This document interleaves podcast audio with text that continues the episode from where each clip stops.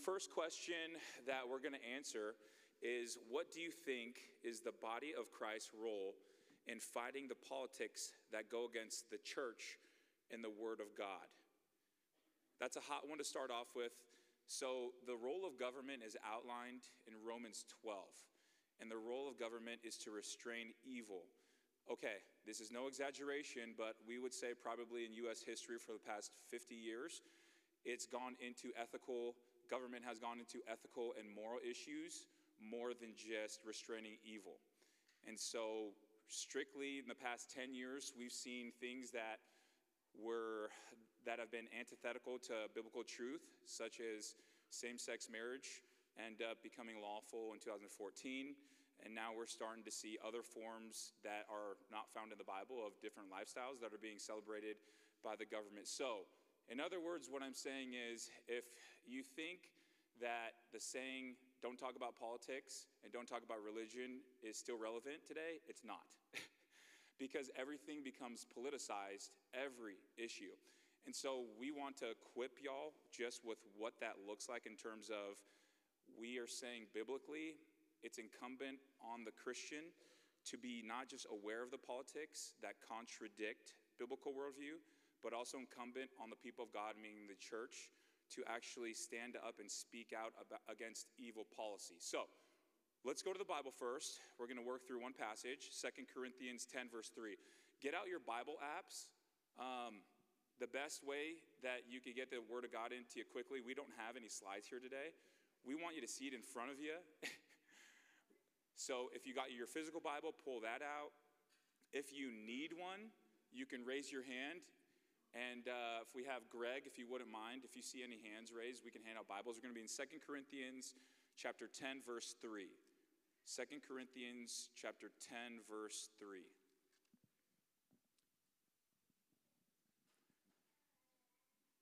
Okay, let's read it. Apostle Paul's writing to the Corinth church and he says, We are human, but we don't wage war as humans do. We use God's mighty weapons, not worldly weapons, to knock down what?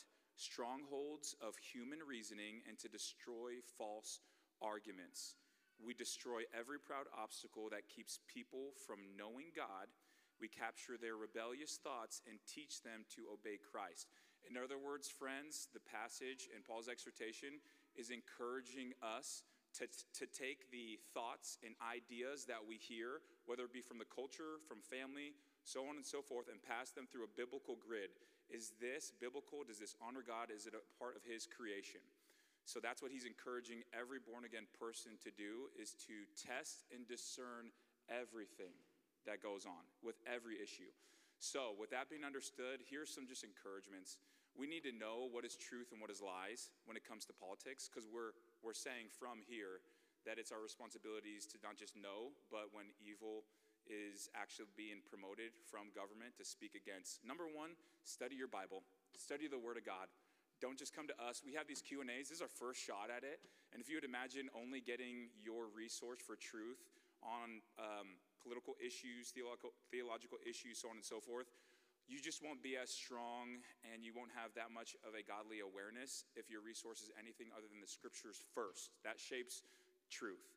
And so to know policies is to get into the Word of God. Secondly, is to speak out with grace and truth. Speak out with grace and truth. Biblically speaking, the prophets in the Old Covenant scriptures, they spoke against pol- political leaders, called them out, and spoke against politics that were ungodly. The New Covenant example is John the Baptizer, and he confronts uh, King Herod. He confronts King Herod. So there's another example here. And here is a uh, quote from Charles Finney, a preacher from the 19th century. He says this If there is a decay of conscience, the pulpit is responsible for it. If the public press lacks moral discernment, the pulpit is responsible for it.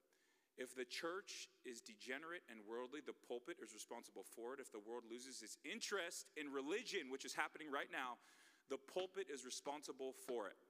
If Satan rules in our halls and legislation, the pulpit is responsible for it.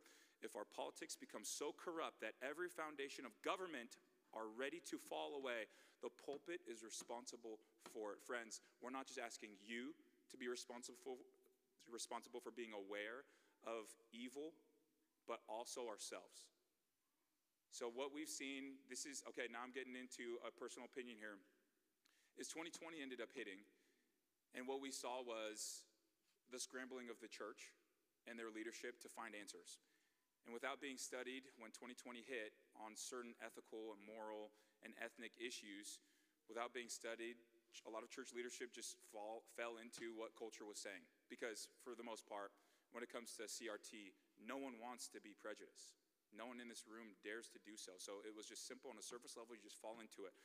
Well, friends, without being proactive, that was a result of, of being reactive. Without being proactive, dare I say, possibly, and I can be wrong on this, that the church's leadership for the past how many of years you want to fill in is a part of culture's response and their disinterest of the church. So we're trying to be proactive here and say the, the Word of God is relevant to your lives and to everything that you care about, whether it be raising your children, whether it be politics that you watch on your screen. He has a big heart for everything because in politics and every policy, we're firm believers that it is an ethical, moral issue for everything. It's just a matter of how much it is. But God cares about it all. Okay, last thing is just pray. To be honest, I'm sure since 2020, a lot of us fell into a hard heart towards politics, towards the government, towards our brothers and sisters and, and siblings in Christ who had varying opinions on this. Pray for wisdom. Pray that God would guard your heart as you would enter into these things and as you would study and God and, and ask God to influence change. Influence change in a godly way. God's not obligated to bless our ask of something that is evil and he won't do it.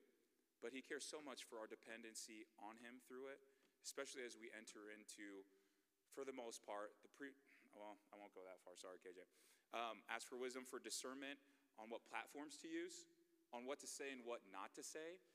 Um, just a basic rule for me personally is if I'm not going to say it to someone's face first, then I probably won't post it. and I don't want to hit people out of nowhere to where they end up saying, oh, now he cares about this. I'd rather, at the end of the day, remember that you want to win people over with love more than win an argument. So, overall, that's the premise of what we see in Scripture in terms of looking at the role of government how that is being intruded on by the government now, and how we can lovingly enter into taking certain thoughts captive. Because at the end of the day, it's an idea war out there in politics. And so, sure, you have to be lovingly um, when you address everything and watch tone, so on and so forth. But to neglect addressing it at all when you see there's evil there, just prayerfully consider something else as a different response. All right, we got one amen. All right. Yeah, I think just to add to that, not much, but as we look at the armor of God just scripturally, um, we see a lot of defensive armor, uh, breastplate, of righteousness, helmet of salvation, belt of truth, all those things um, are defensive armor. Um, but we are given the sword of the Spirit, which is God's living and active word that cuts through soul and spirit. And that is our one offensive weapon as Christians, and we are to wield that responsibly, like you would wield any weapon responsibly, um, to do that tactfully, um, but also strategically, um, but also offensively. And the gospel does offend. Um, truth will offend. Jesus tells us that. Um, but again, w- with grace and love and truth. So